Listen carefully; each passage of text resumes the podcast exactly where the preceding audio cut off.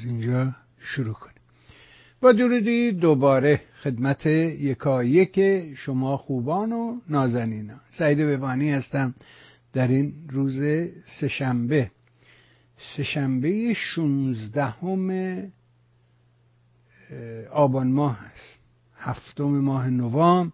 خوشحال و خرسند از اینکه این برنامه ها مورد توجه شما واقع شده است و سپاس بیکران بر اون دست از عزیزانی که با مهر خودشون نسبت بهتر شدن برنامه ها به ما یاری میرسانند.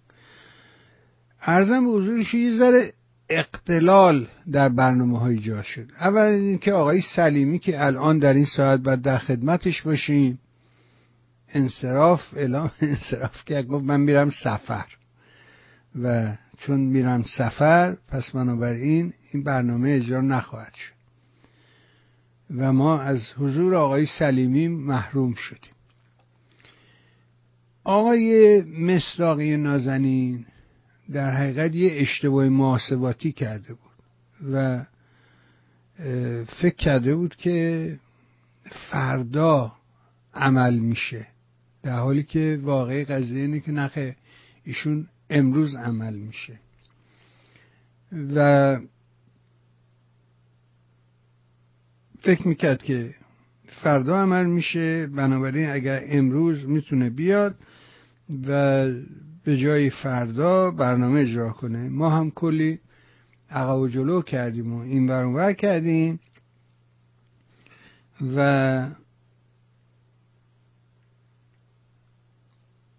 برنامه ها رو بالا پایین کردیم تا شاید بتونیم آقای مستاقی رو داشته باشیم. ولی ایشون امروز در حقیقت عمل جراحی داره و فردا دوران نقاهتش رو بایستی که طی بکنه. بنابراین براش آرزوی بهترین بکنیم آرزوی سلامتی و شادابی بکنیم برای اینکه این یار خوب و عزیز همه دادخواهان است. هر کسی که به راستی دادخواه هست بذار این کارمو انجام میدم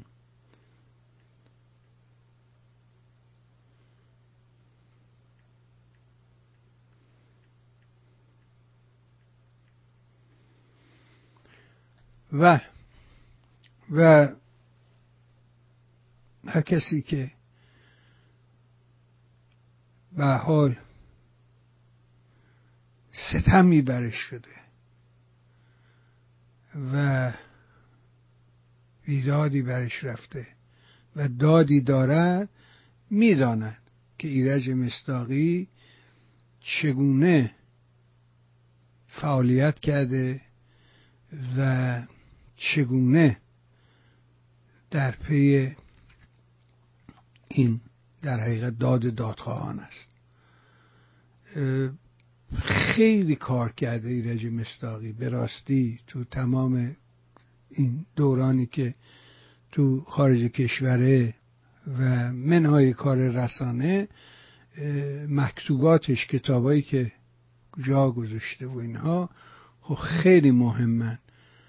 و روشنگری کرده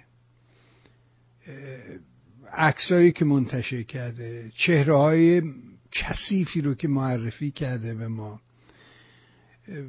و خیلی زحمت کشیده. خیلی خیلی خیلی. باید به راستی قدردان کوششاش باشیم و اینکه من اصرار می‌کنم همیشه که کتاباشو بخرید و بخوانید باور کن من نفع مادی که ندارم در این داستان. چون شما می‌خرید از ایرج مستاقی می‌خرید پولشو ایرج مستاقی میدی. ایرج هم کتابا رو به شما تحویل میده. من این وسط هیچی نیستم. ولی می‌دونم که این چقدر کار کرده بابت این ماجرا و چقدر خوبه که این کتاباش توضیح بشه. این مخصوصا این کتابایی که دوست که اون آقای سپر هم زحمت ترجمهش کشیده و و اونا رو ترجمه کرده به انگلیسی خوب. بنابراین اینا رو بگیرید و به دوستانتون بدید بنابراین ما امروز محرومیم از یعنی فردا در حقیقت که مثل هر چهارشنبه محرومیم از حضور آقای مستاقی و آقای سلیمی هم امروز در حقیقت ما رو محروم کردن و خب آدم گرفتاری داره کار شخصی داره مسائل زندگی عمومی داره بخشی از زندگی عمومیشو وقف کار عمومی می‌کنه. نمیشه از آدما بیش از حد انتظار داشت تا همینجا هم که با ما همراهی می‌کنه و میاد و وقت می‌ذاره. شما شاهدید که در اعتراضات عمومی که تو اروپا برگزار میشه از سلیمی چگونه پیشتازه چگونه میدوه زحمت می‌کشه و ما شاهد همه ما شاهد کارها و زحماتش هستیم. ازم به حضور شما که این دوتا اطلاعیه اما یه ویدیوه بذار این ویدیو رو با هم ببینیم برمیگردیم با هم مفصل راجب شرایط حرف خواهیم زد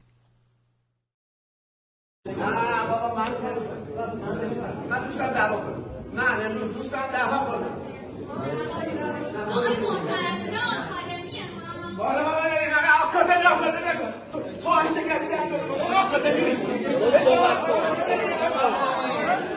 صحبت کن یعنی تو چی میگی تو این تربیت ها بچه ها بچه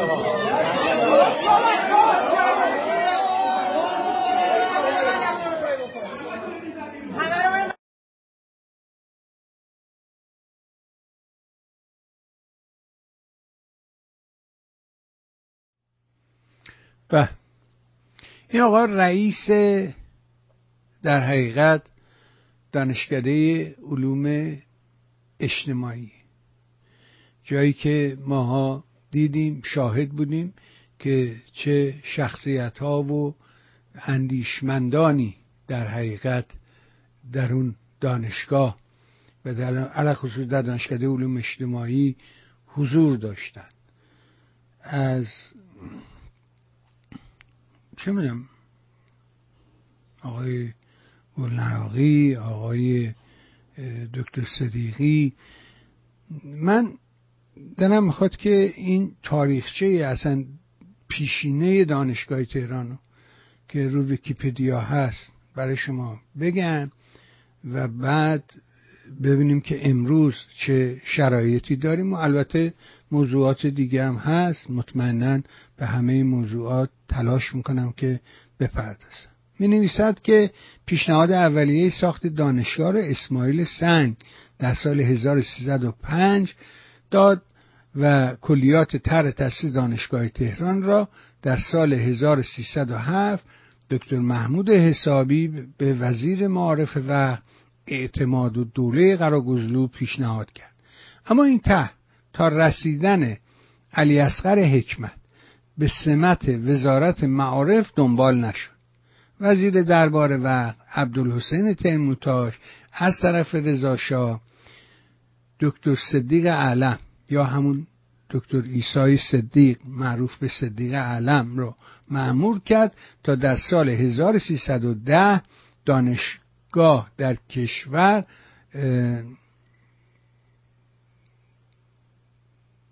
ببخشید.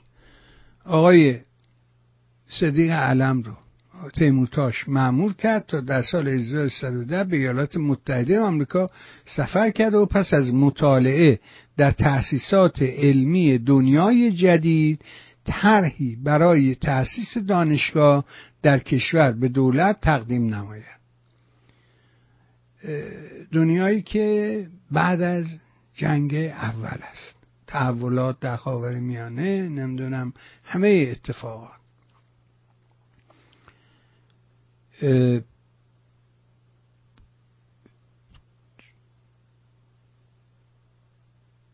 طرح صدیق علم مورد قبول کفالت وزارت معارف و یعنی علی اصغر حکمت قرار گرفت.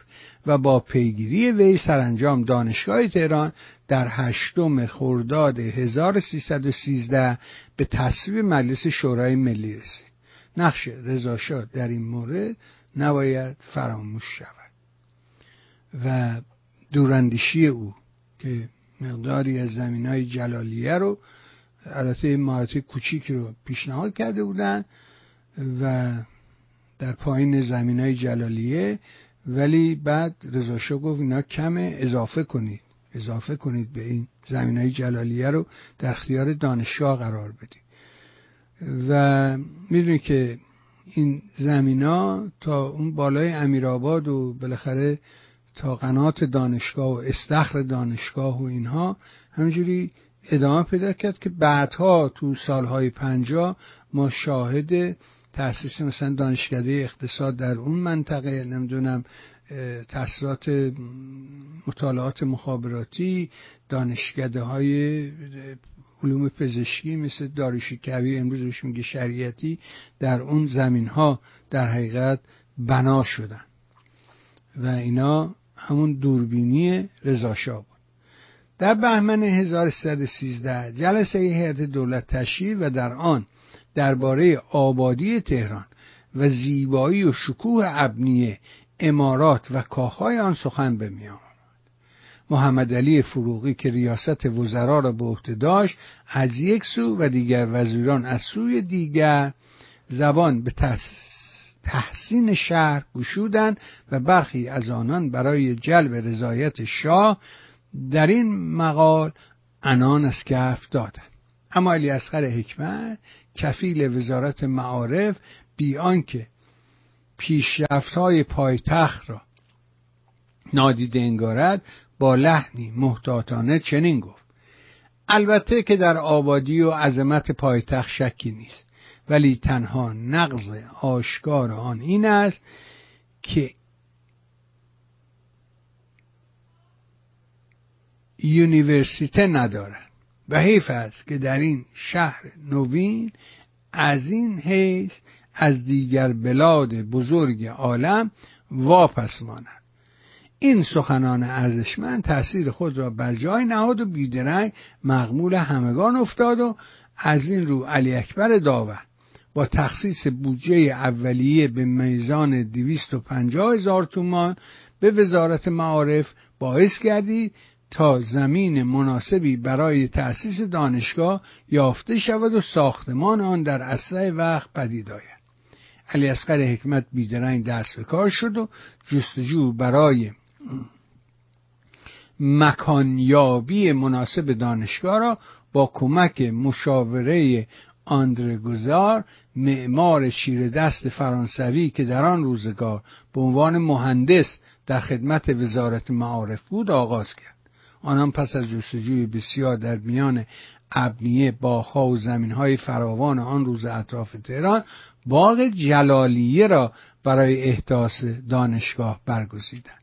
در همین ها برخلاف امروز که یافتن زمین مناسب در شهر تهران برای ایجاد دانشگاهی عظیم تقریبا ناممکن است در آن روزها زمینهای فراوانی وجود داشت که صاحبان آنها نه تنها در فروش آنها امساکی نداشتند بلکه برای واگذاری به چنین مؤسساتی که مسلما سود کلانی هم به دنبال داشت سردست میشکستند. از همین رو بود که گروهی از مالکان عراضی بهجت آباد با سوء استفاده هایی نظر وزیر مالیه وقت را جلب کرده بودند که زمین های آنها را برای تأسیس دانشگاه خریداری نماید.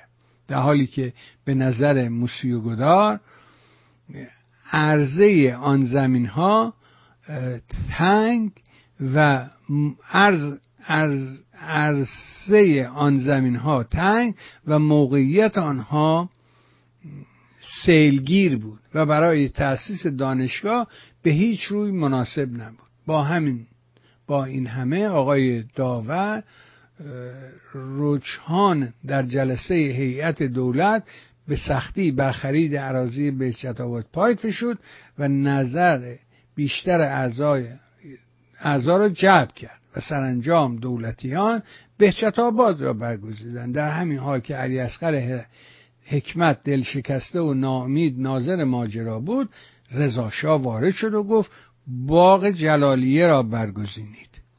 بهجت آباد ابدا شایسته نیست. عرصه آن کم و عراضی آن سیلگیر است. دولتیان در برابر این سخنان قاطع زبان در کام کشیدند و احدی دم بر نیاورد. این مؤسسه با ادغام کردن دار و فنون یعنی مدرسه علوم سیاسی مدرسه طب مدرسه عالی فلاحت و صنایع روستایی مدرسه فلاحت مزفر نخستین مدرسه کشاورزی در ایران مدرسه صنایع و هنر مؤسسه کمال الملک مدرسه عالی معماری مدرسه عالی حقوق و چند مرکز عالی دیگر تهران دارگه. در 15 بهمن سال. همان سال رضاشاه کلنگ تأسیس دانشگاه تهران را در زمین های پردیس جلالیه تهران در جنوب پارک لاله کنی به زمین زد و در جمعه 24 اسفند رسما دانشگاه تأسیس شد. در برخی رسانه ها عنوان شده است که محمود حسابی مؤسس دانشگاه تهران بوده. زیرا مبهه در مصاحبه ادعای نقش محمود حسابی در تأسیس دانشگاه تهران را کذب محض می‌داند. با این حال از وی به عنوان تدوینگر اساسنامه طرح تأسیس دانشگاه تهران و مؤسسه مؤسس دو دانشکده علوم و فنی دانشگاه تهران یاد شده است.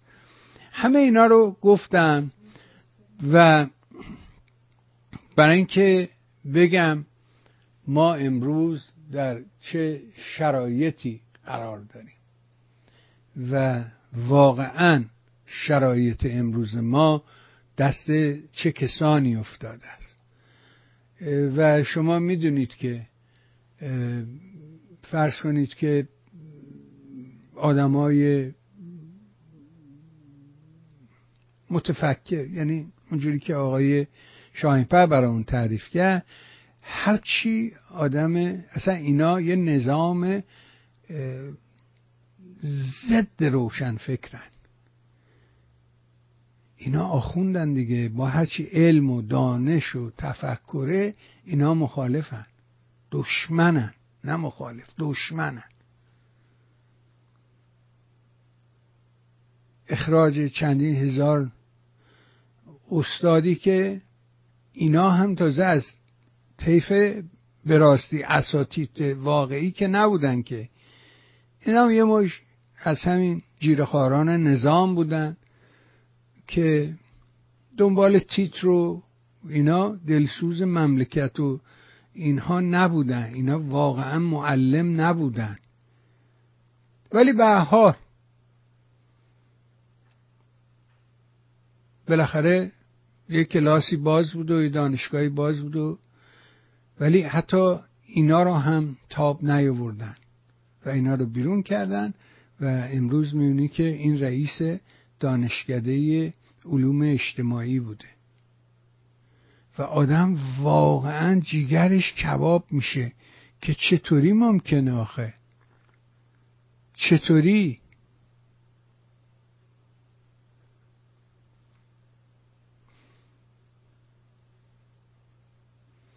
همین دانشکده علوم اجتماعی رو دوباره ویکیپدیا می نویسه که یکی از دانشکده های دانشگاه تهران است که در سال 50 با ادغام دو مؤسسه مطالعات و تحقیقات اجتماعی و مؤسسه تحقیقات تعاون تأسیس شد و تحت عنوان دانشکده علوم اجتماعی و تعاون به عنوان اولین دانشکده مستقل آموزش عالی علوم اجتماعی در ایران در محل باغ موزه نگارستان رسما آغاز به کار کرد و از آن پس در دو مقطع کارشناسی و کارشناسی ارشد دانشجو پذیرفت.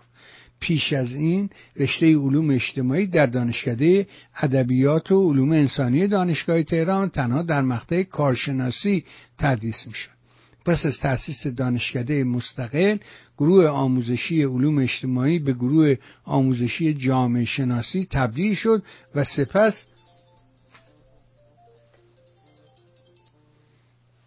جانم مشکل داریم.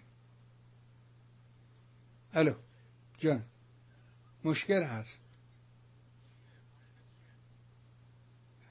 حالا من باید می نویسم دیگه. streaming آره عزیزم streaming دو streaming دو مشکل داره مرسی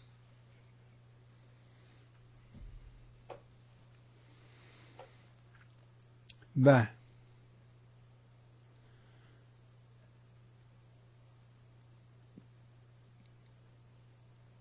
ببخشید پس از تاسیس دانشگاه دانشکده مستقه گروه آموزشی علوم اجتماعی به گروه آموزشی جامعه شناسی تبدیل شد سپس گروه های آموزش انسان شناسی برنامه ریزی اجتماعی علوم ارتباطات اجتماعی به آن اضافه شدند دانشگاه تربیت مدرس به دنبال تصاحب آن است.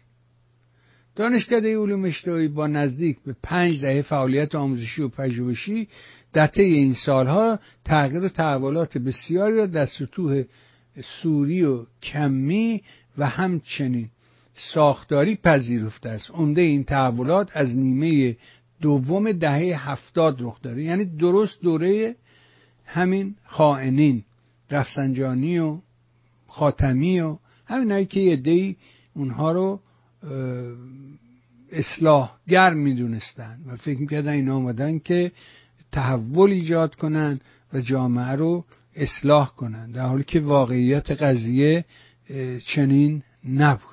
و ما دیدیم می‌بینیم و امروز حاصل اون کارها رو دارن می‌بینیم. مردم دارن با پوست و گوشت و استخونشون لمس می‌کنن.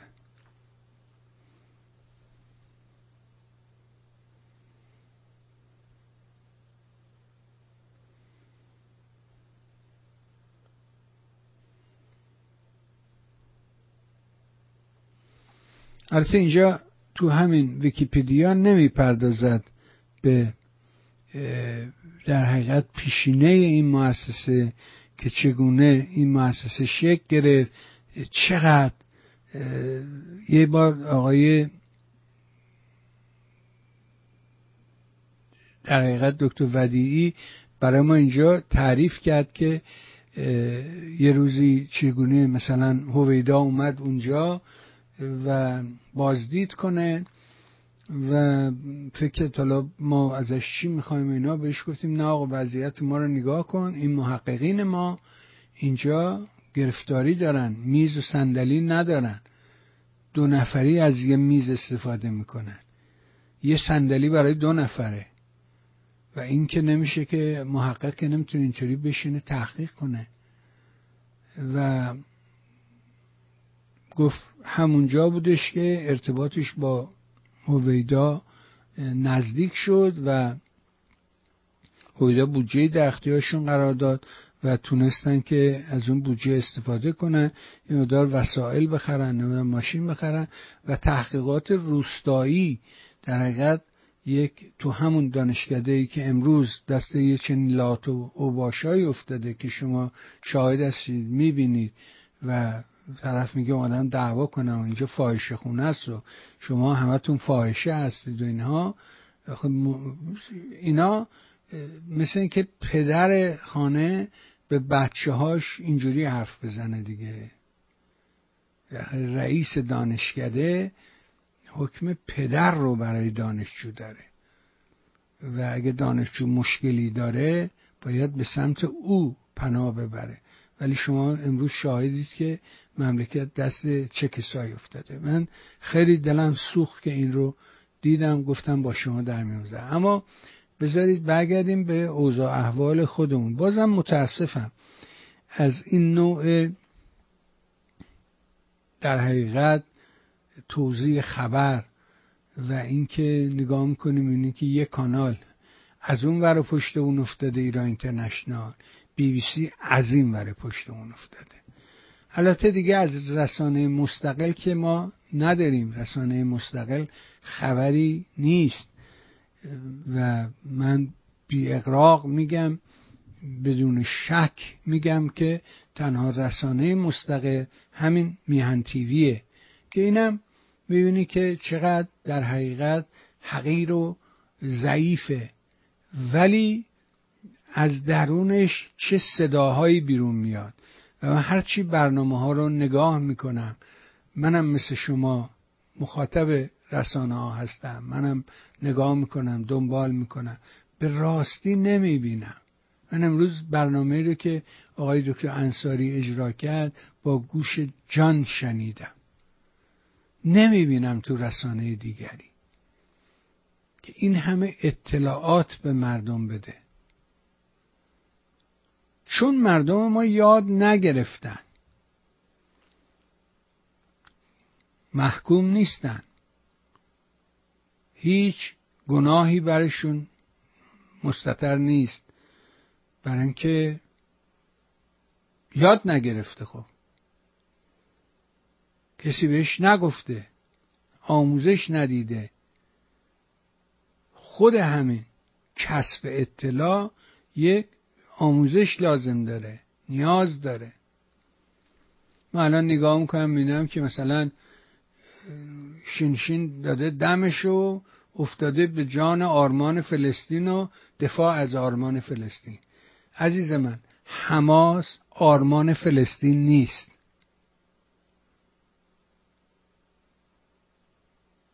حماس یک گروه جنایتکاری است که مردمی رو به گرو گرفته. یه گزارشی رو می‌دیدم که اسرائیلیا سگای تعلیم دیده رو آماده کردن. تو این یکی دو تا از این کانالا فرستادن و این سگا دوربین داشتن و دوربین فیلم می‌گرفت. این سگا خیلی در کار خودشون تبهر دارن واردن تعلیم دیدن و می‌تونن شکار کنن. انسانهای خلافکار رو شکار می‌کنن. و اینا چجوری فرار می‌کردن؟ و بیای امروز تو بشینی و اینا علنا دارن میگن. فرماندهانشون دارن میگن. یه نکته ای که باز هم برای من جالب بود و نمی‌دونم کسی ندیدم بهش توجه بکنه و اینها. این حضور اسماعیل هنیه در تهران بود و این دوست بزرگ من یک مرد فریخته آقای آروش به من تذکر داد گفت اینو حواست هست ببین و به این عکسا خوب نگاه بکن. خب شما می‌بینی که نخست وزیر عراق رفته تهران. سودانی هرچی اسمش هست. همه نشستن اینم نشسته و عکس میگه. اما هنیه که رفته تهران با اون یکی نماینده جهاد جهاد اسلامی. یکی از فرماندهان جهاد اسلامی هم همراه هنیه بوده. اولا جمهوری اسلامی این رو اعلام نکرد که این آدم یک شنبه تهران بوده اینجور کرده اونجور کرده و اینا.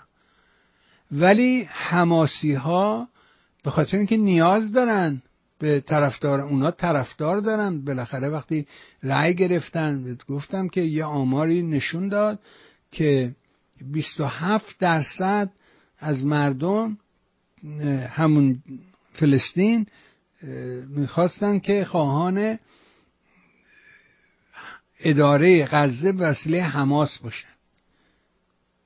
24 درصدشون گفته بودن که فتح این کار رو انجام بده. 27 درصدشون گفته بودن که حماس این کار رو انجام بده. چلو چند درصدشون گفته بودن غیر. یعنی نه جواب داد. جواب مختلف داده بودن قرصه. ولی شاخص رو اون 27 درصده. یعنی خب نشون میده که این گروه فلان حماس مثل نظام فاسد جمهوری اسلامی یه مش ارازل و اوباش دنبالشن کسانی که آلاف و علوفی گیریشون میاد امکاناتی دارن بهره این برن از این نظام. اونا خب نیاز به جواب دارن که آقا چی شد پس این جمهوری اسلامی گفتی فلان و برو بزن و ما هستیم و ما میاییم و فلان. برای توضیح دادن که میگه ما شش میگه حاج قاسم شش لشکر برای ما درست کرد. هم لشکر هشت و شعبیه تو عراق داریم زینبیون و فاطمیون رو تو سوریه داریم حزب الله رو توی لبنان داریم انصار رو نمی‌دونم توی حوسی ها داریم جهاد اسلامی رو این ور داریم. خب شش لشکر که اون آقای میگه که اینا برای ما جا گذاشته حاج قاسم اثرات حاج قاسمه خب این فرمانده این لشکرها کیه؟ اینا به اینا بدبختا گفته بودن بریم ما میایم پشت سرتون ولی نیامدن. هیچ حرکتی نکردن. دنبال اینا نیومدن و لذا برگردم به ماجرای عکس هم جالب بود. عکس خیلی بامزه بود. در مورد نخست وزیر عراقی آقای سودانی گلپایگانی من بلایتی همه خرستگا همه نشستن اونم نشسته. همه عکسایی که این مقامات میرن پیش خامنی چند نفرن. در مورد این فقط اسماعیل هنیه رو نشون دادن. جهادیه که اونجا نشسته بود عکسش نشون ندادن. و این, و این در حقیقت هماسیا بودن که اعلام کردن که آقا ما رفتیم تهران و ملاقات کردیم و این هم عکس و تفصیلاتش و فلان. و بعد از اینکه مثل داستان همون کیک و کلید و اون ماجرا اتفاق افتاد خب همین بود دیگه. برای اینکه اینا که نمی‌خواستن رو کنن که ریگان براشون نماینده فرستاده اولیور نورث اومده اسلحه آورده کیک آورده آشتی کنن آورده. تا چی؟ تا اینکه روزنامه لبنانیه لو داد. همین داستان مهدی هاشمی داماد نمی‌دونم برادر داماد منتظری رو که کشتن که دلایلش همین بود که اون اون اخبار اون روزنامه لبنانیه رو منتشر کرد. و بعد از اینکه اون اخبار منتشر شد جمهوری اسلامی اعلام کرد. اومدن گرفتن زدن اینجوری گفت. ولی قبلش نگفت هیچ حرفی نزد.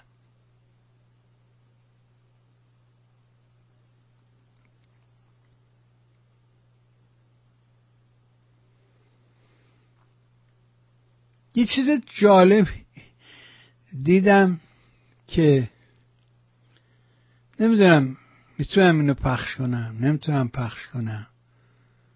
آیا شدنیه شدنی نیست چیکارش کنم؟ نمی‌دونم.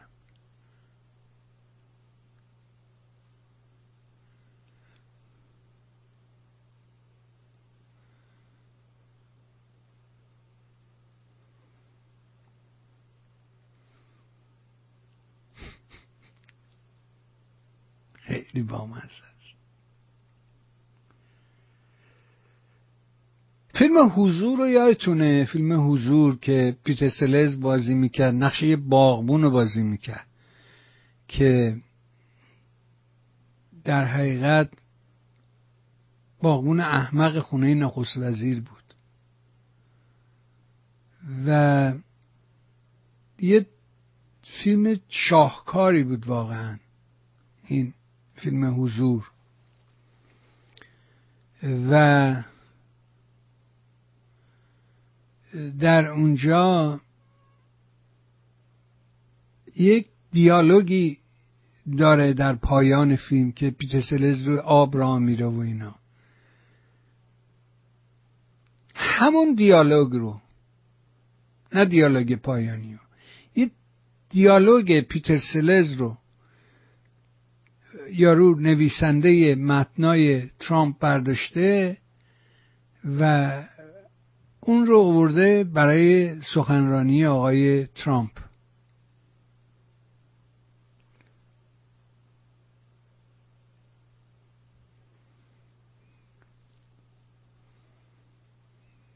بزنم چرا نمیشه.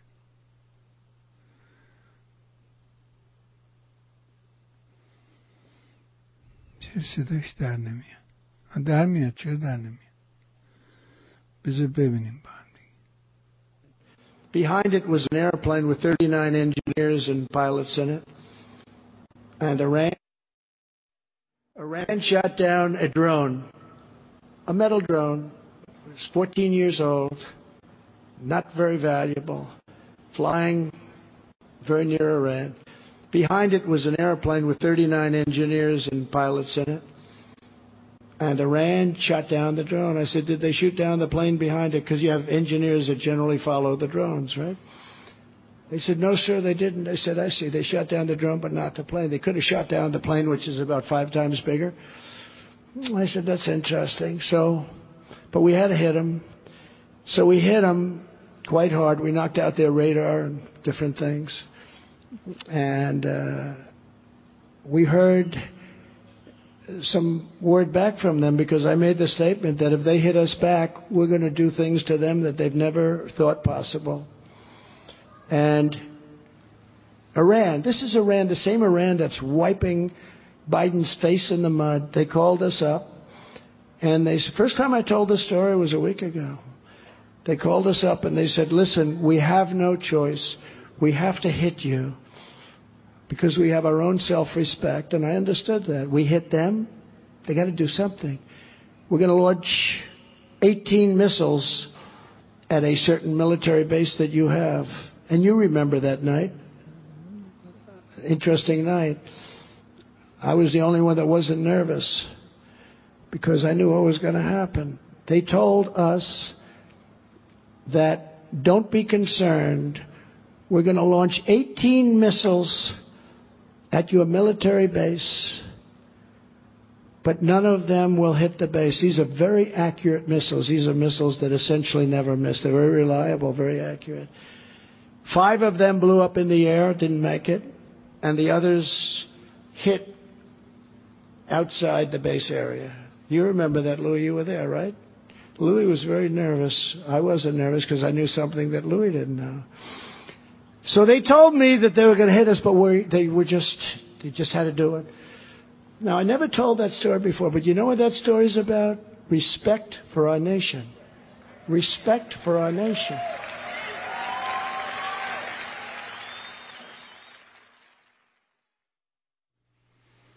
میدونی که همطور که حسن نصرالله هم لو داد داستان رو که پیام دادن و گفتن اگر که دخالت بکنی ما ایران رو می‌زنیم و این حرفا و اینا هم وحشت زده هستن. و به همین دلیل نمی‌تونن فلواقع کاری انجام بدن. زورشون نمی‌رسه. و در حد همین دروغ و دقل ها قضیه رو نگر داشتن و دارن بازی می‌کنن. با همه دارن بازی می‌کنن. البته داستان از این قراره که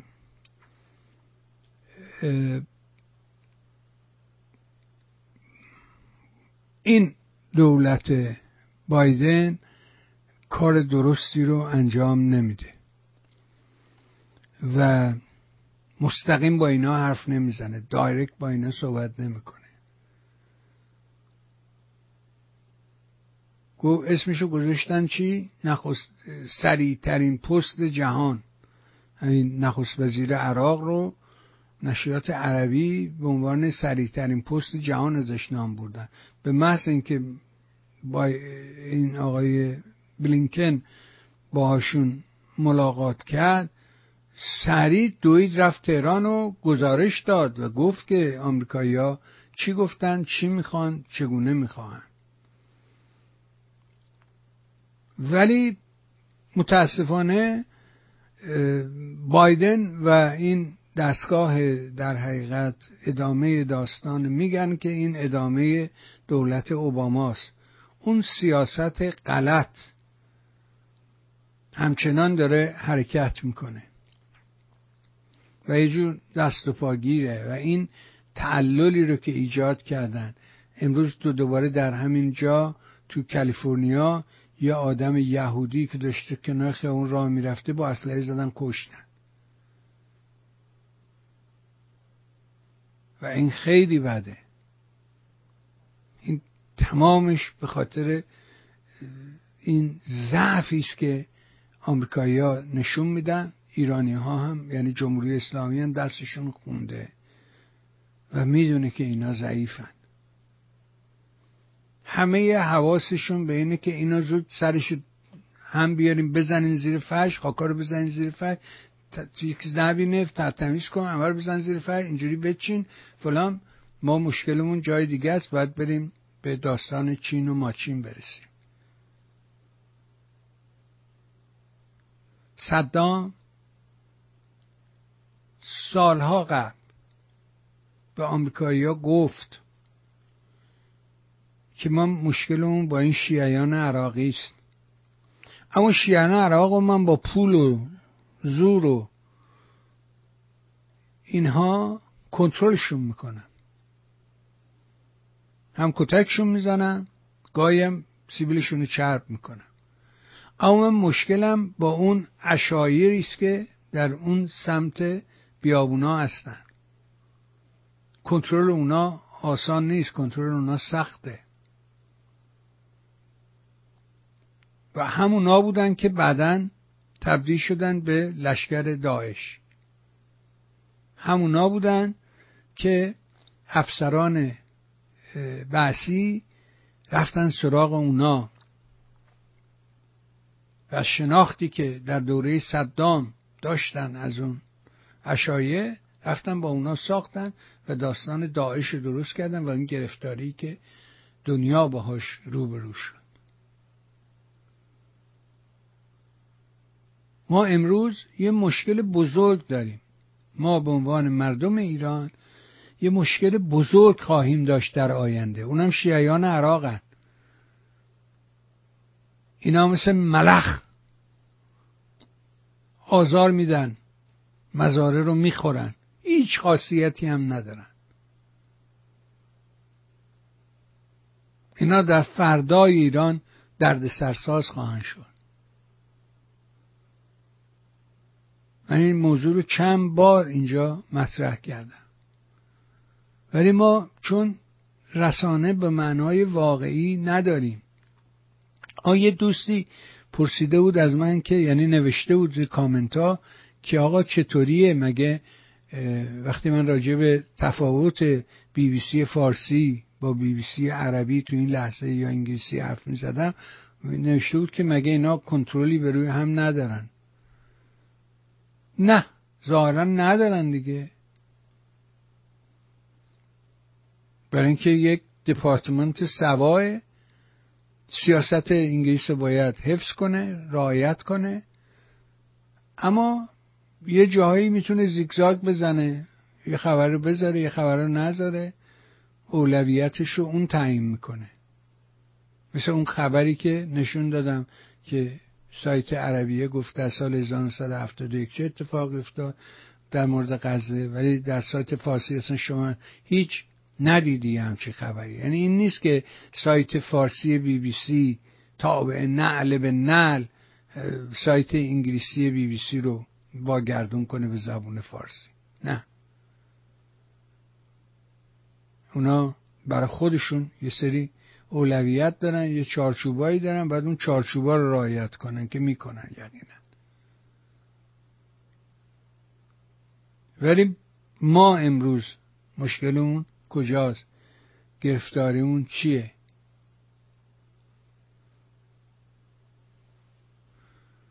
بذار اینم ببینیم. اینم بد نیست. گاهی از این فیلم ها به شما نشون بدیم. گفت خوبه.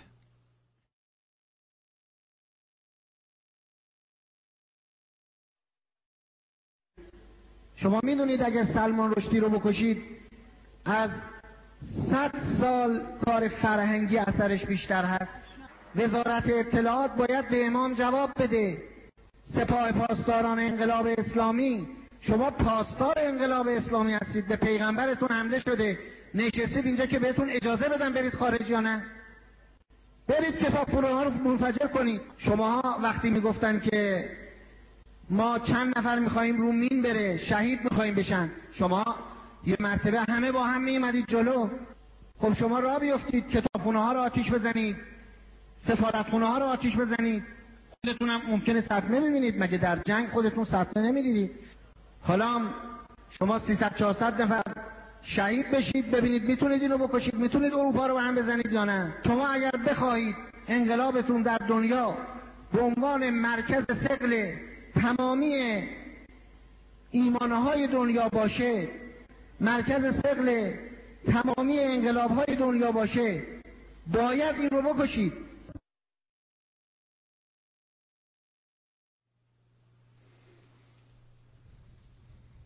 و این همون احمد گریان است در حقیقت. همونیه که کلیا دل میسوزوندن که آقا این آدم رو نمی‌دونم مظلومانه. یکی از فاسدترین ها همین این بود.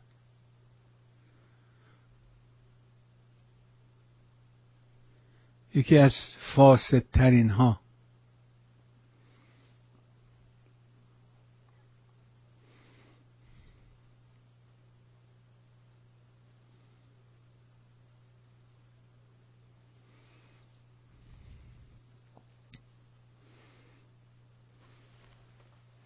دیروزم اون میگم دیروز.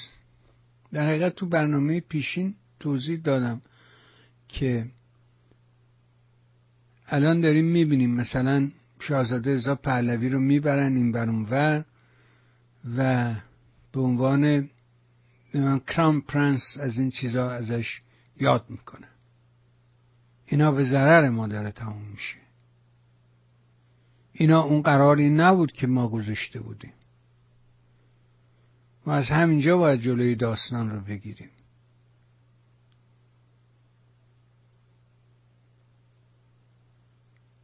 ایشون گفت که من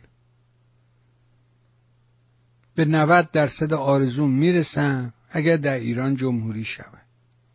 ایشون بارها گفت که من نمی‌خوام شاه بشم نه قرار شاه بشم اصلا عقیده ندارم به توارث و خون و اینا. من می‌خوام از این موقعیتی که دارم و از این موقعیتی که درش قرار گرفتم استفاده کنم برای نجات مردم دربند هموطن.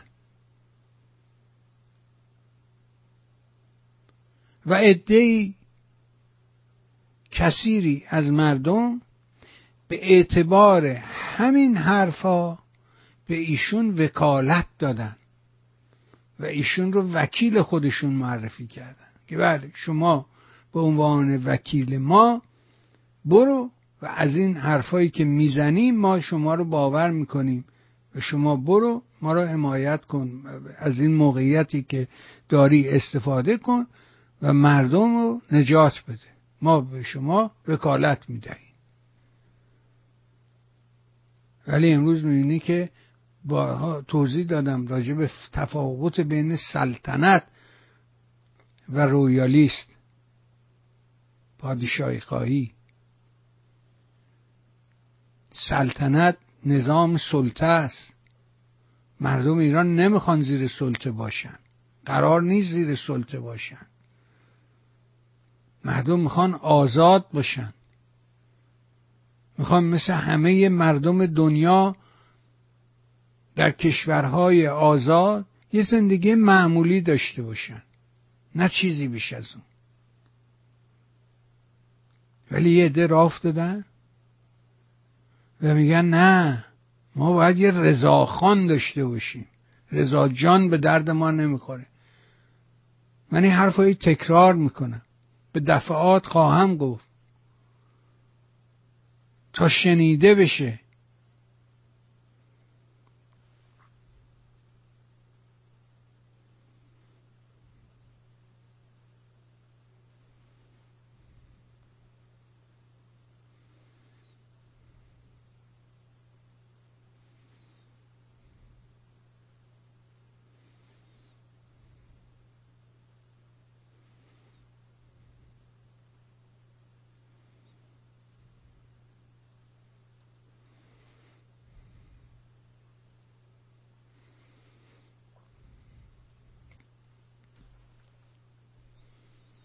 من تکرار می‌کنم دوباره حرفم رو. مردم ما.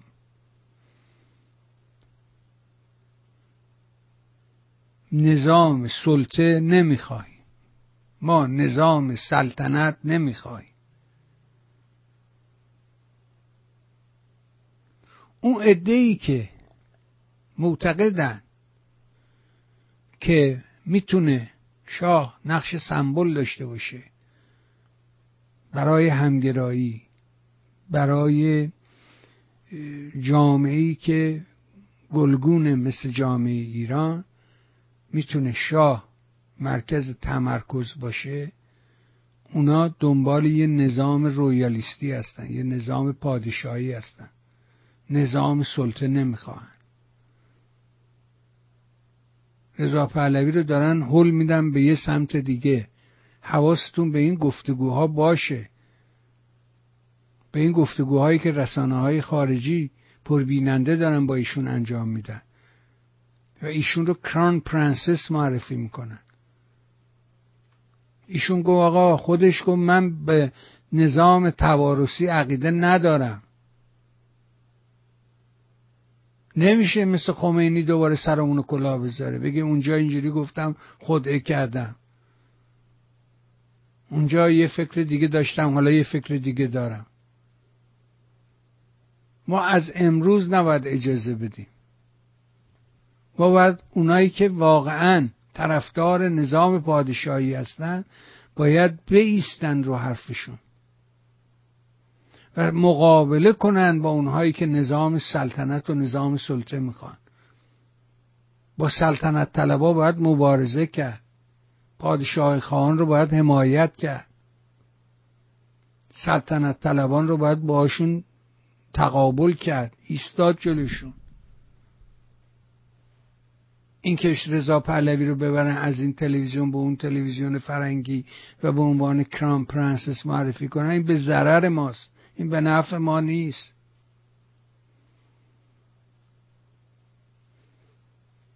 نباید بذاریم این آدم خطش رو عوض کنه. نباید اجازه بدیم که تحت تاثیر همسرش نمی‌دونم که شما نگاه کنید ببینید که این کلاهبردارایی که راه افتادن نمی‌دونم اون یارو چی اسمش؟ بینش پژو. تولد شهبانو. آقا تولد روز تولد طرف می‌گیرن. نه دو ماه بعدش. و این بانوی مهربان رو سر کار گذاشته و اونم چه می‌دونه نشسته میگه این مردی تسلیت میگم اصلا مرد تسلیت میگم. بابا شده ماشین تسلیت.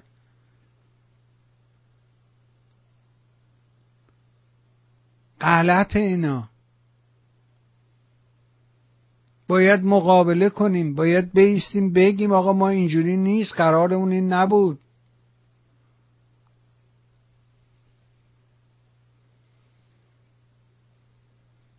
باید فریاد بکشیم باید داد بزنیم بگیم حرفمونو بگیم.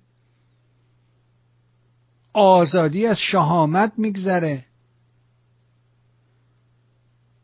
فردا چهارشنبه هشت نوامبر. جلسه پایانی دادگاه تجدید نظر حمید نوری است. به طور قطع و یقین میگم متاسفانه امروز که در حقیقت یک جلسه دادگاه بود که برگزار شد و آقای مستاقی متاسفانه امروز عمل جراحی داشت. نمی‌دونم تونست در دادگاه شرکت کنه نکنه نفهمیدم.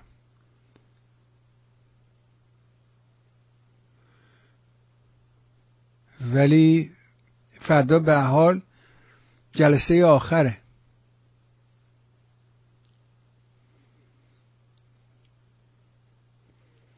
و من عقیده دارم که در این جلسه یعنی در نتیجه دادگاه به طور قطع و یقین به نفع ما خواهد بود. و ما پیروز این دادگاه خواهیم بود.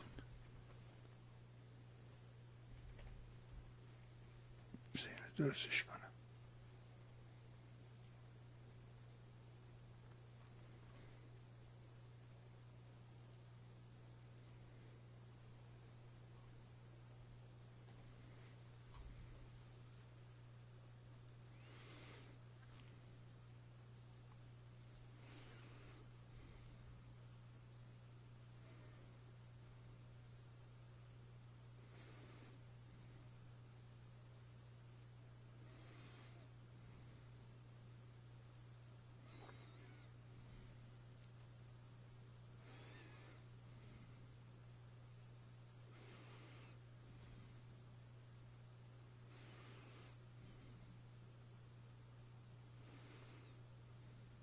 چرا اینو باز نمی‌کنه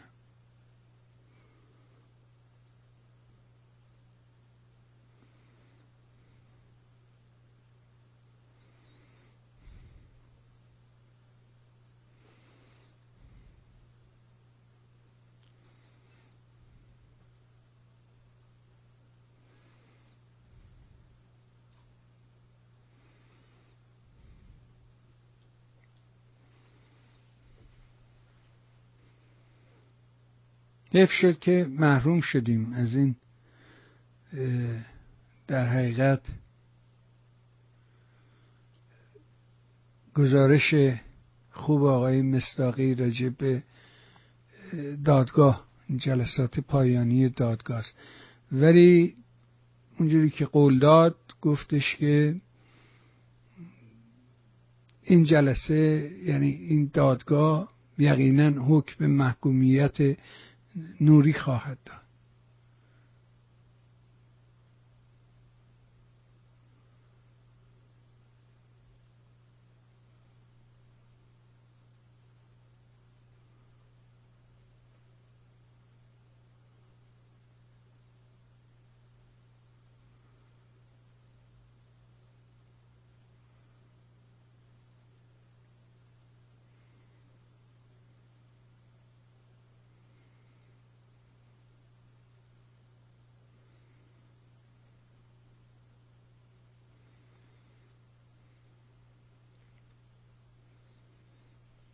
این اختلال اینجا ایجاد شد. من رو پرت کرد از صفحه. ذهنمو در حقیقت پرت کرد از صفحه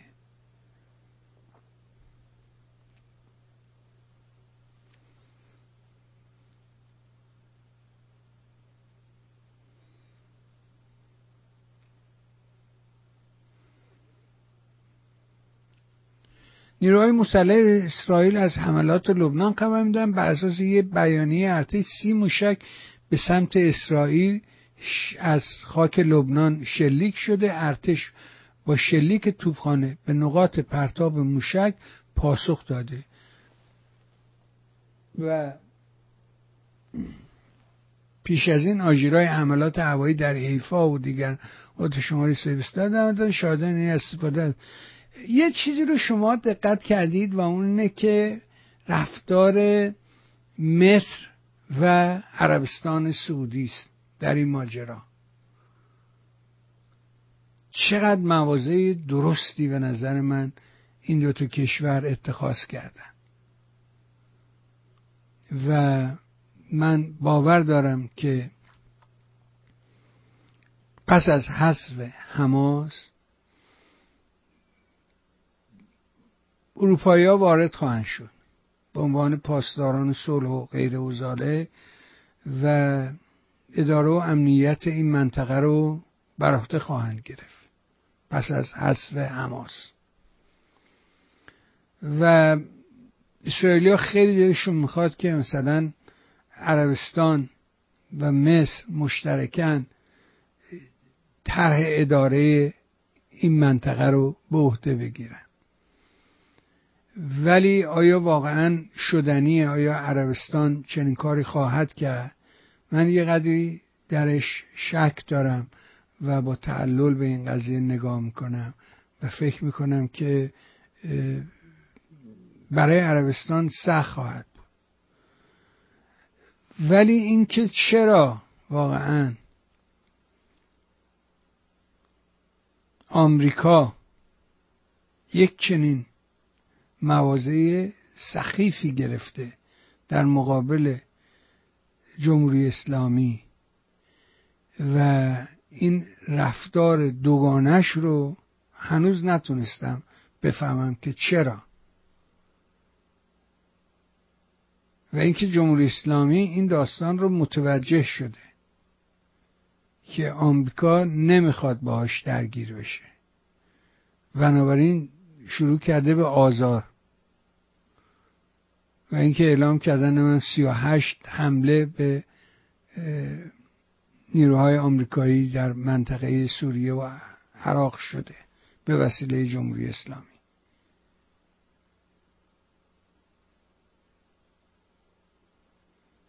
این رفتار چندگانه اینها برای من اسباب تحیره و البته می‌دونم که اون بخش لابی جمهوری اسلامی و نقش اونها رو در نظر دارم. یعنی می‌دونم که چقدر اونها ریشه دارن و چقدر گسترده هستند و چقدر پت و پهنه در حقیقت این لابی جمهوری اسلامی.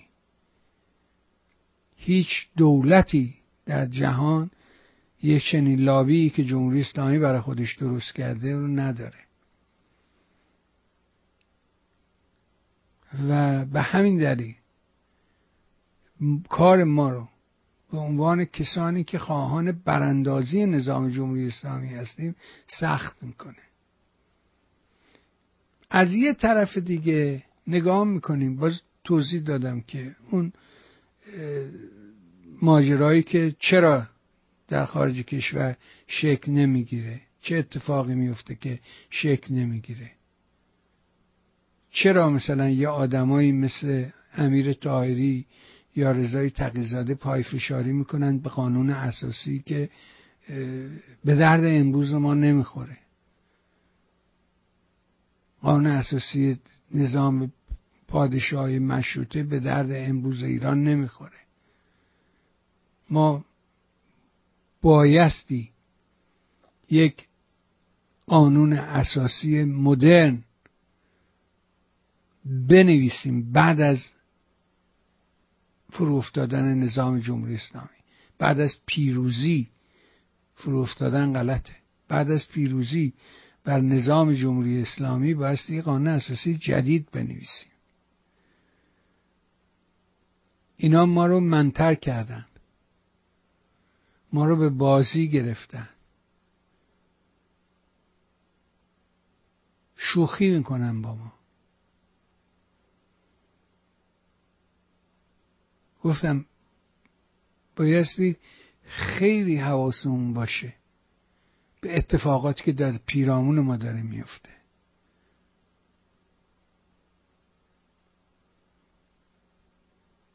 این مصاحبه های شاهزاده با رسانه های آمریکایی یا اروپایی و خطاب کردن ایشون به عنوان کرام پرنسس این به ضرر جنبشه. این اون چیزی نبود که قرار بود. نباید بذاریم اینا از حافظه جامعه پاک بشه. نباید بذاریم روی اینا قبار بشینه. متاسفانه متاسفانه رسانه های ما یادشون میره. ما یادمون میره برای چی اومدیم از ایران بیرون. ما بعد مدتی که توی فرنگ زندگی می‌کنیم یادمون میره چی بودیم چی شد که اومدیم اینجا؟ چرا اومدیم اینجا؟ برای چی اومدیم اینجا؟ چی کار داشتیم که اومدیم؟ از خانه و زندگیمون رو ترک کردیم.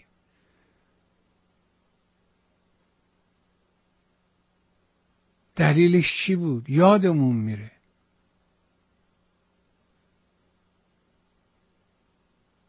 اینا اون چیزهاییه که رسانه ها باید هر روز برای مردم تکرار کنن. شما تو این ممالک که زندگی می‌کنید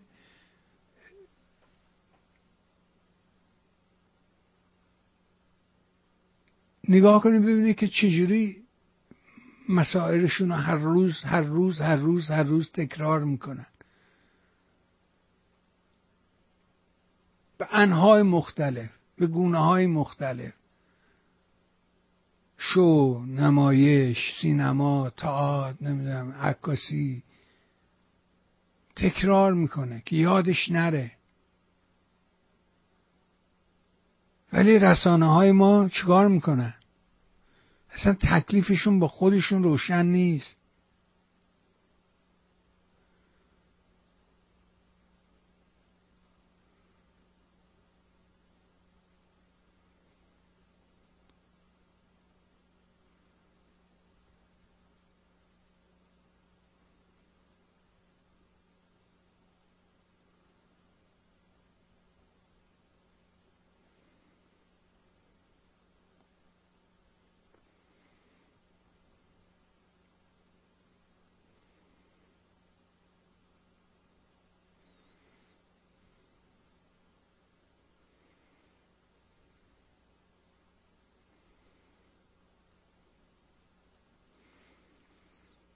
ببین مثال می‌زنم برای شما. برای اینکه روشن بشیم. مقصودم چیه از این حرفایی که می‌زنم. نقش رسانه. مثلا فرض کنید یک رسانه پرمخاطبی مثل کیهان لندن.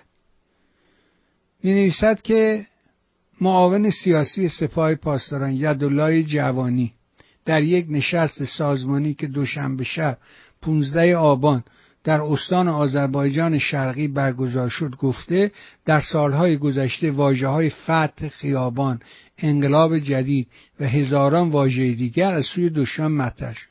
وی گفت سال گذشته در سپاه رسول اکرم از بازداشتی ها پرسیدن حالا جمهوری اسلامی ایران نباشد تو می‌خواهی چه کسی باشد؟ کمی فکر کرد و گفت که همین رضا پهلوی بیاد خوب است. باز سوال کردند از کجا میدانی آن فرد بیاید خوب است؟ جواب داد که می‌گویند در زمان شاه همه چیز خوب بود و گرانی کم بود. یدالله جوانی همچنین گفت خیلی جای تأسف است که برخی جوانان ما انقلاب را که همه دنیا برای داشتن آن و رهبریش قبطه می‌خورند نمی‌بینند. او با اشاره به اعتراضات ضد حکومتی در سال 1400 به بیان جزئیات تازه از واقعی بقایی آن روز پرداخت از جمله اینکه در جریان صحبت با بازداشتگان آنها در مورد علاقه خود به زمان شاه بازگشت رضا پهلوی به ایران گفتند.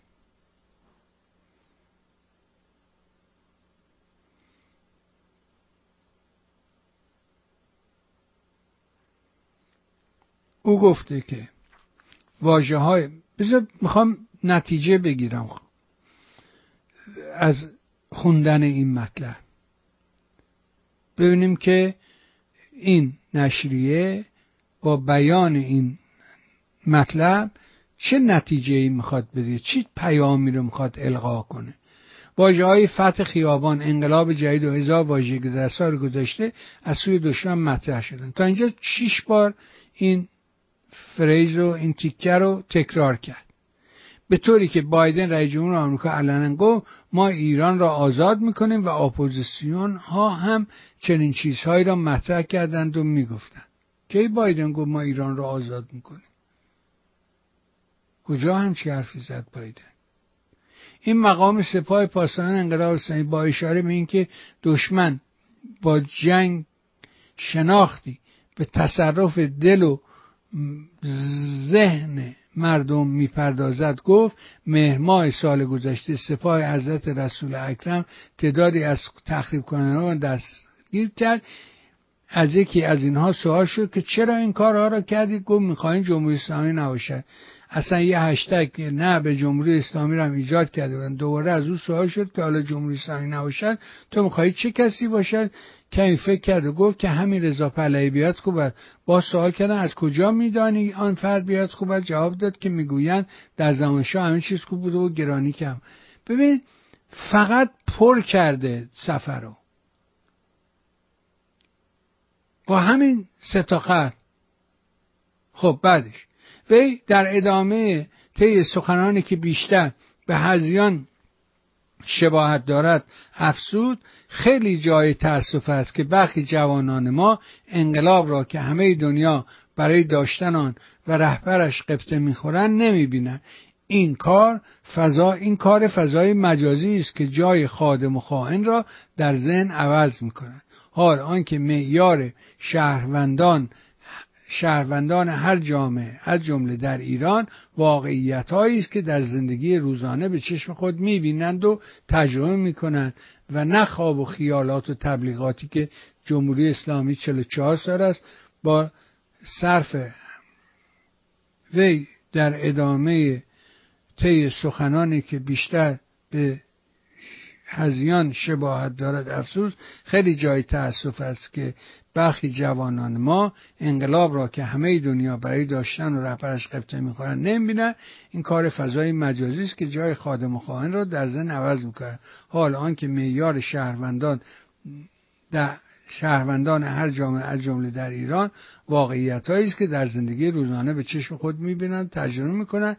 نه خواب و خیالات و تبلیغاتی که جمهوری اسلامی 44 سال است با صرف هزینه های میلیاردی و امکانات گسترده حکومتی در حال فرو کردن آنها به گوش و گوش مردم است و جز نتیجه برعکس نگرفته. شما چی فهمیدین از این؟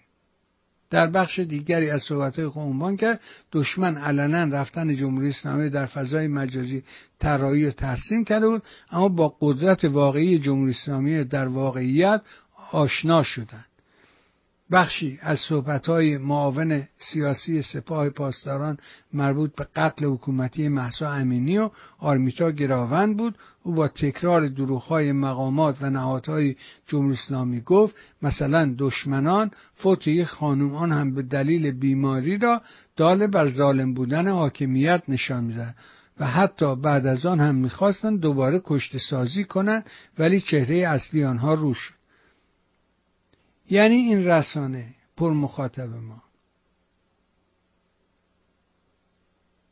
نه خبر رو برای ما تعریف کرد و نه ما رو راهنمایی کرد که خب ما چه نتیجه ای از این خبر می‌خوایم بگیریم. فقط سفر رو پر کردن و حرفایی رو می‌زنن که به قول سمد پرویز سیار مثل آدانسه. هرچی بجویی سیر نمیشی. هیچی توش کمت نمیره. و نمی‌فهمی که بالاخره این چی می‌خواست بگه؟ و چرا این حرف رو زد؟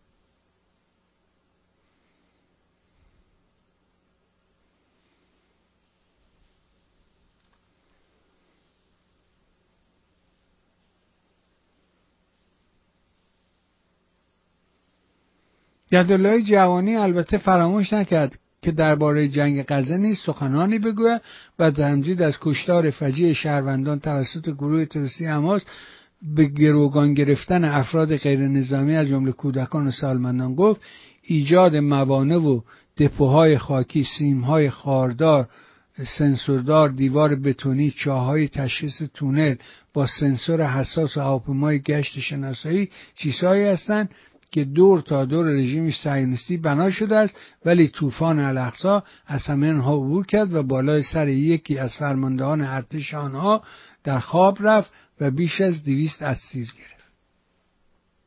چی می‌خواست بگه؟ این, این, این متنی رو که پر کرده بود چی می‌خواست بگه؟ آیا یدالله جوانی راجب اینا حرف زد راجب غزه و اینا حرف زده بود؟ یا یا فراموش کرده بود که اینا رو بگه. و این چه چیزی رو به من القا کرد؟ این همون تیکه است که به میگم که رسانه چه وظیفه ای داره و رسانه ما چه کاری را انجام میده. خط و خطکشیش معلوم نیست. یه دن دارن نون می‌خورن. بدون اینکه هدف خاصی رو دنبال کنن. یکی از اتفاقات وحشتناکی که ظرف این پنجاه سال چل سال چند چند سال گذشته اتفاق افتاده همینه که آرمان وجود نداره. ارزشا ضد ارزشا مخدوش شدن. معلوم نیست کدوم ارزشه کدوم ضد ارزشه. کار به اینجا می‌رسه که مرزی برومن بعد از اون سخنرانی کذا و کذا که اصلا حیرت انگیز بود که ما رو نکشید. ما با شما به جنگ اسرائیل می رویم امروز مجبور میشه استعفا بده. بابا اینا کار کردن واسه اون مملکت. ولی ببین به چه روزی افتادن. چرا؟ برای اینکه اون ارزش و ضد ارزش جاش عوض شده.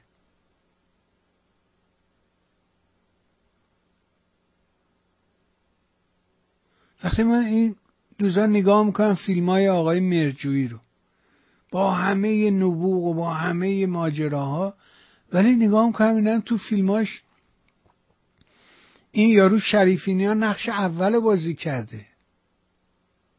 یه تواب یه آدم فاسد یه آدم زنباره.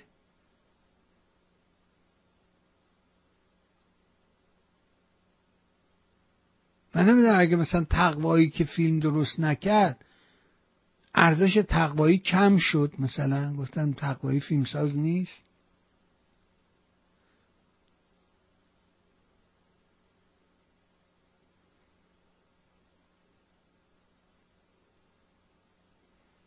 چه اتفاقی افتاد؟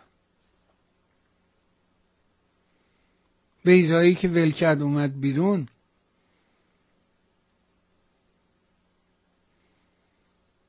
زد تو دهن مسعود کیمیایی بیزایی وقتی که کیمیایی بردش تو هتل لاله و بردش پیش سعید امامی یارو اصلا حیرت کرد. آقا این چه کارهایی تو داری می‌کنی؟ ولی می‌بینی که مرجوی یه خدمی میگه منو مسعود منو مسعود.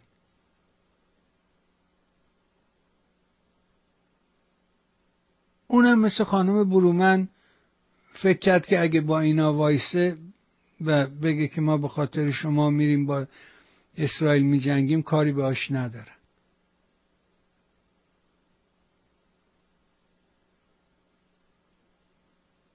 نمی‌تونم. برای اینکه اون همه چی رو عوض کرد این نظام فاسد.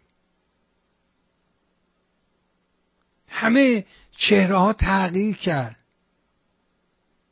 نه فقط چهره بیرونی نه فقط چهره شهر. همیشه به این تیکه گفتم که شما اگه بری لندن پنجاه سال پیش رفته باشید صد سال پیش رفته باشید نیویورک Times Square همین جاست که اکنون هست. ولی اگه شما بری تهران بری اصفهان بری نمی‌دونم فلان بری قوم اون دیگه نیست. برای که تغییرش داد. برای که می‌خواست همه تصویر رو تغییر بده. و تو رو از درون نابود کنه. و در این کار موفق بوده. چرا این جریانی که در اون اوج بود به این ذلت رسید؟ چی شد؟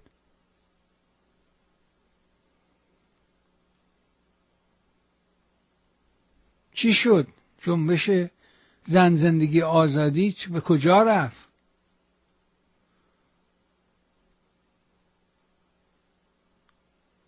چه, چه چیزی مانع شد؟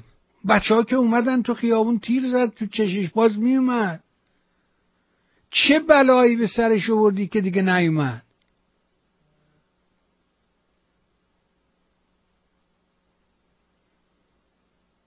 چیکارشون کردیم؟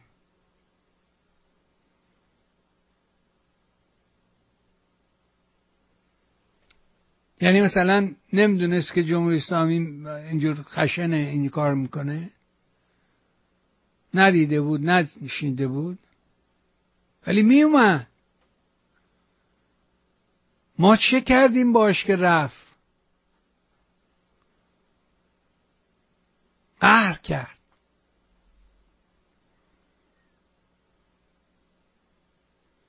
این حرکت ها کلید برق نیست که من دگمه رو بزنم چراغ روشن شه دگمه رو بزنم چراغ خاموش شه. حرکت اجتماعی هزار پیچ و خم داره هزار پایه داره. باید اینا همه دست به دست همدیگه بدن تا اون اتفاق بیفته. ما چه کردیم؟ ما چه می‌کنیم؟ شما نگاه کنید به همین ماجرا به همین ماجرای غزه. طرف هم میگه جنگ آقا میگم چرا؟ چرا بده؟ تمام اتفاقاتی که در یه جنگ میفته یا در پی یک جنگ میفته چلو چند سال تو مملکت و هر رو داره اتفاق میفته. فقر فساد فحشا تخریب نابودی. از هیچ جنگ چیز خوب بیرون نمیگه چرا؟ کره کره رو نگاه کن ببین چی اتفاقی ویتنام ویتنام. ویتنام. رو نگاه کن.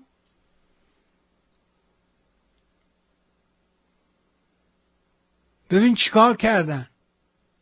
از دل جنگ اومدن بیرون.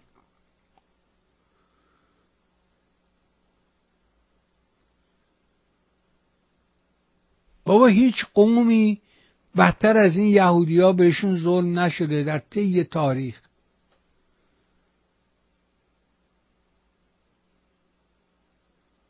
ولی اینا کار سرشون اصلا کار خودشونو می‌کنن. طبیب می‌خواستی حکیم می‌خواستی بعد میاد پیش جوده. لباس می‌خواستی پارچه می‌خواستی بعد میاد پیش جوده. شادی می‌خواستی بعد می‌رفتی پیش جوده.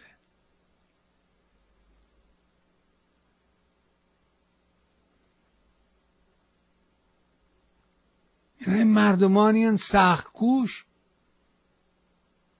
هیچ قومی مثل اینا بهشون ظلم نشده. ولی نگاه کن.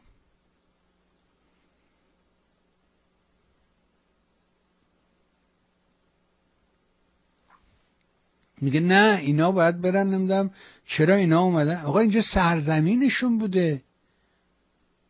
اون که من و تو نبودیم این قوم در اونجا زندگی می‌کردن. مگه اینکه بگیم تاریخ همش دروغ بوده. همه این پیغمبرا مال همون گل جان.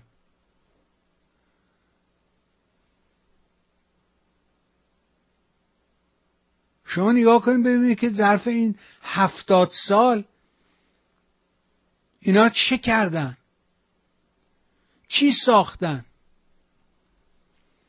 و نگاه کنید ببینید که ظرف این چلو چند سال یه مملکت رو به رشد رو به تعالی رو به چه ذلتی رسوندن که رئیس دانشکده علوم اجتماعیش میگه می‌خوام دعوا کنم.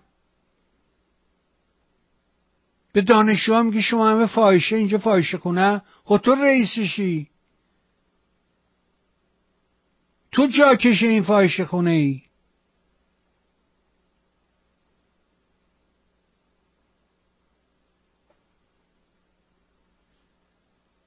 ببینید چه اتفاقی افتاده چه اتفاقی داره پیرامون ما میفته.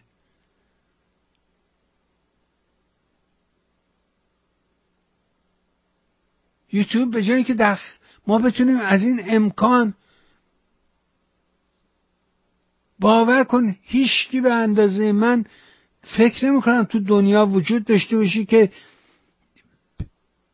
در در خودش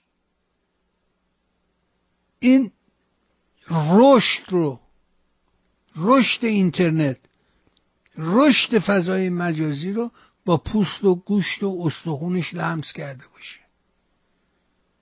من مال هزار سال پیش حرف نمی‌زنم. باور کن سال 2010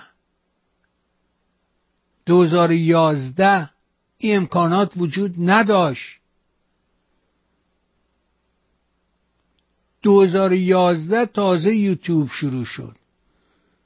قبلش می‌گفتم پنج دقیقه بعد کردش یه رو. اگه خوب بودی ویدیو خوب پر مخاطب درست می‌کردی میگه حالا نیم ساعت می‌تونی اصلا برنامه داشته باشی. ترکید. تو خیام کنی از اول اینا بوده. ما FaceTime می‌کردیم نمی‌دونم نبود. 2018 نبود اینا نبود. 2019 نبود. همین زوم نبود. این زوم سه ساله چهار ساله اومده. منتها اینقدر گسترده و بسیته ما خیال می‌کنیم همیشه بوده. اینجا ما بوده و ما ندیدیم. اسکایپ وجود نداشت. اینستاگرامی وجود نداشت.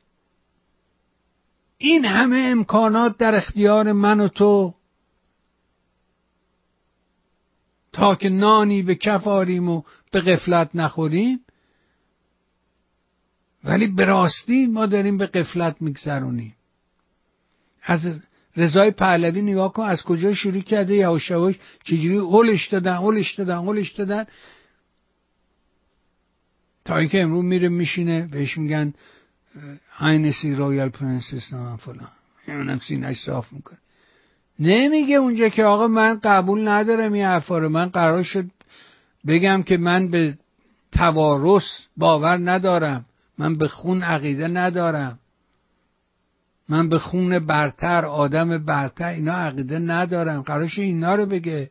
قرار شد وکیل ما بشه که این حرفا رو بزنه. ولی من می‌تونی از دست زنت فرار کنی.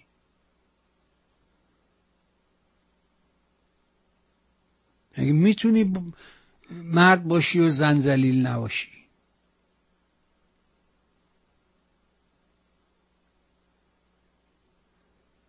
من اومدم فقط یه گزارش بدم بگم که آقای مستاقی چرا امروز نیست و آقای سلیمی چرا امروز تشریف ندارن؟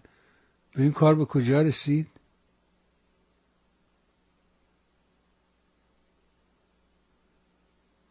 ما اگه بیدار نشیم اگه دست تو دست همدیگه نذاریم هیچ وقت از این ورته بیرون نمیای. بابا برید ببینید که همین یهودیا بعد از جنگ جهانی دوم چی کار کردن؟ چجوری دست در دست هم گذاشتن؟ شش تا هفت آدم تو پاریس.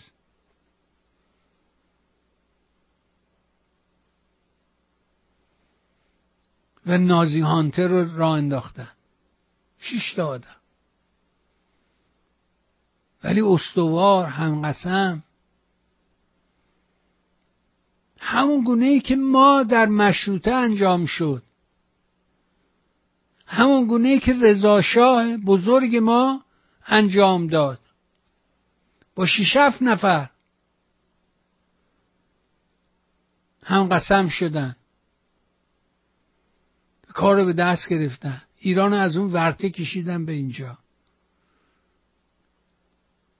ما این اتفاقات جلوی رومونه. منتها باید اینا رو برای مردم بگی. یادش بندازی. کی باید این کارو بکنه؟ اون که نوکر فراق نگهدار بهنودن. اونا که تیول اونا. اونا هم که یه مش بچه برای حالا تلویزیون نشونشون بده. خودشون چیک کنن تو خیابون بهشون سلام کنن.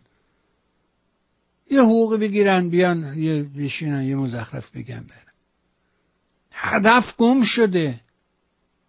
ما برای چی اومدیم خارج؟ گم شد. چی شد که ما اومدیم بیرون؟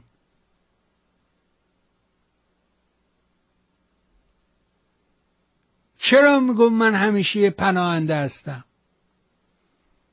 چرا میگم من پناهنده سیاسی هستم؟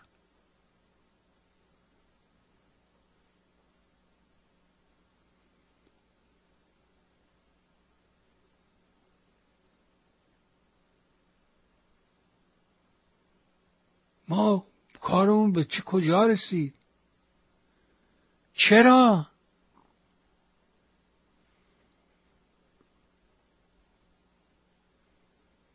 چگونه است؟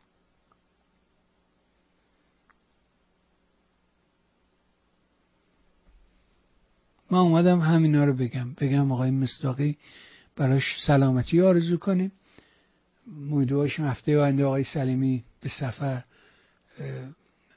به سلامتی برگردن ما در خدمتشون باشیم و بتونیم این برنامه ها رو در کنار شما با حمایت شما عزیزان ادامه بدیم. ممنون از شما.